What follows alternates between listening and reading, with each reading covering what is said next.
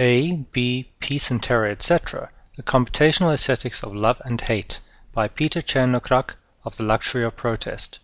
A, B, Peace and Terror, etc. The Computational Aesthetics of Love and Hate blends world politics with the aesthetics of computational data to create a powerful, pertinent, and spellbinding view of the modern world.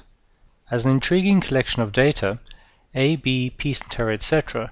reveals the quantitative contribution each of the 192 member states of the United Nations has made towards peace and terror in the world. A, B, Peace and Terror, etc. is a functional information design piece that uses computational aesthetic principles to compare complex and socially relevant data derived from researchers working in the field of geopolitics.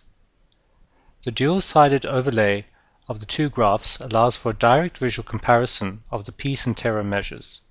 The functional nature of the poster becomes poignantly relevant when one makes detailed comparisons across nations. Many of the results are quite surprising and stand in contrast to prevailing norms of collective national perception.